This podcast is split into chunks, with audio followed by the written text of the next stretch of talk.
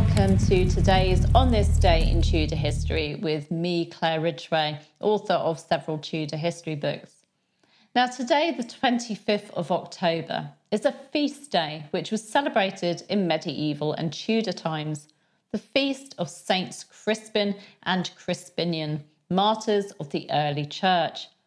These men were brothers and perhaps even twins from a noble Roman family and it's said that they travelled to Soissons in France, fleeing from persecution, and that on their travels they supported themselves as cobblers while converting people to the Christian faith. The brothers were apprehended, tortured, and their millstones were tied around their necks and they were thrown into a river on the orders of the Roman governor Rictius Varus.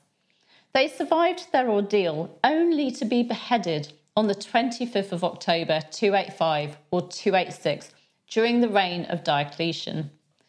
A church was built in their honour in Soissons in the 6th century.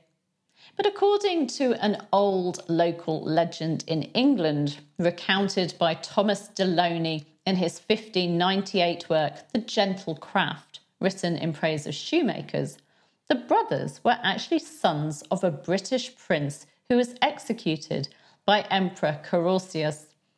Their widowed mother, fearing for her son's safety, made them flee their home in Canterbury in Kent, and they set off in disguise along the Roman road to London, stopping at Faversham, where they noticed a shoemaker's premises. The workers there were so happy in their work that the brothers decided to settle there and work as apprentices. They eventually opened their own shoemaker shop in Faversham, where they lived for the rest of their lives making shoes. In Faversham, there is a plaque on the Swan pub which reads Near to this house dwelt Saints Crispin and Crispianus, the patron saints of bootmakers. The well to which the pump is connected is St. Crispin's Well. This is only a legend, a local legend, and it's not quite as dramatic as the other story, but interesting nevertheless.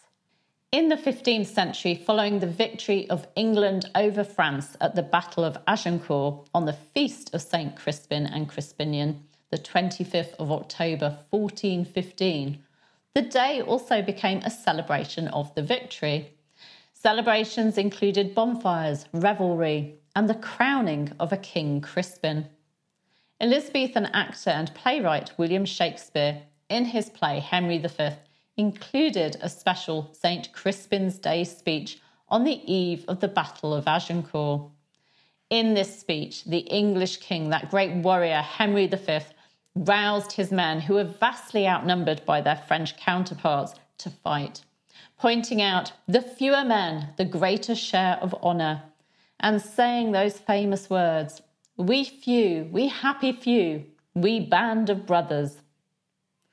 As well as being the patron saint of cobblers, Saint Crispin and Saint Crispinian are the patron saints of saddlers and tanners, so all leather workers.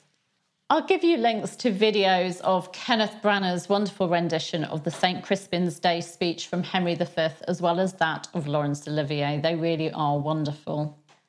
Tomorrow, I'll be talking about how rain prevented a battle and led to rebels negotiating with an army that could have been beaten. Do make sure you're subscribed, and all you have to do is click that button there and that you've hit the bell so that you don't miss out on that video. Also, on this day in Tudor history, the 25th of October 1532, King Henry VIII returned to Calais following his visit to the French court at Boulogne and he took the French king Francis I with him. But first, Francis wanted to honour two English noblemen by making them Knights of the Order of Saint Michel. After that ceremony, the two kings travelled on to Calais, where they were greeted in a spectacular fashion. And Francis sent Henry VIII's sweetheart, Anne Boleyn, Marquis of Pembroke, a rather splendid gift. Find out more about that day in 1532 in last year's video. You'll find a link to that and also the videos I mentioned in the description. Thank you for listening to this podcast. I do hope you enjoyed it. And don't forget to subscribe so that you can enjoy podcasts on a daily basis. Thank you.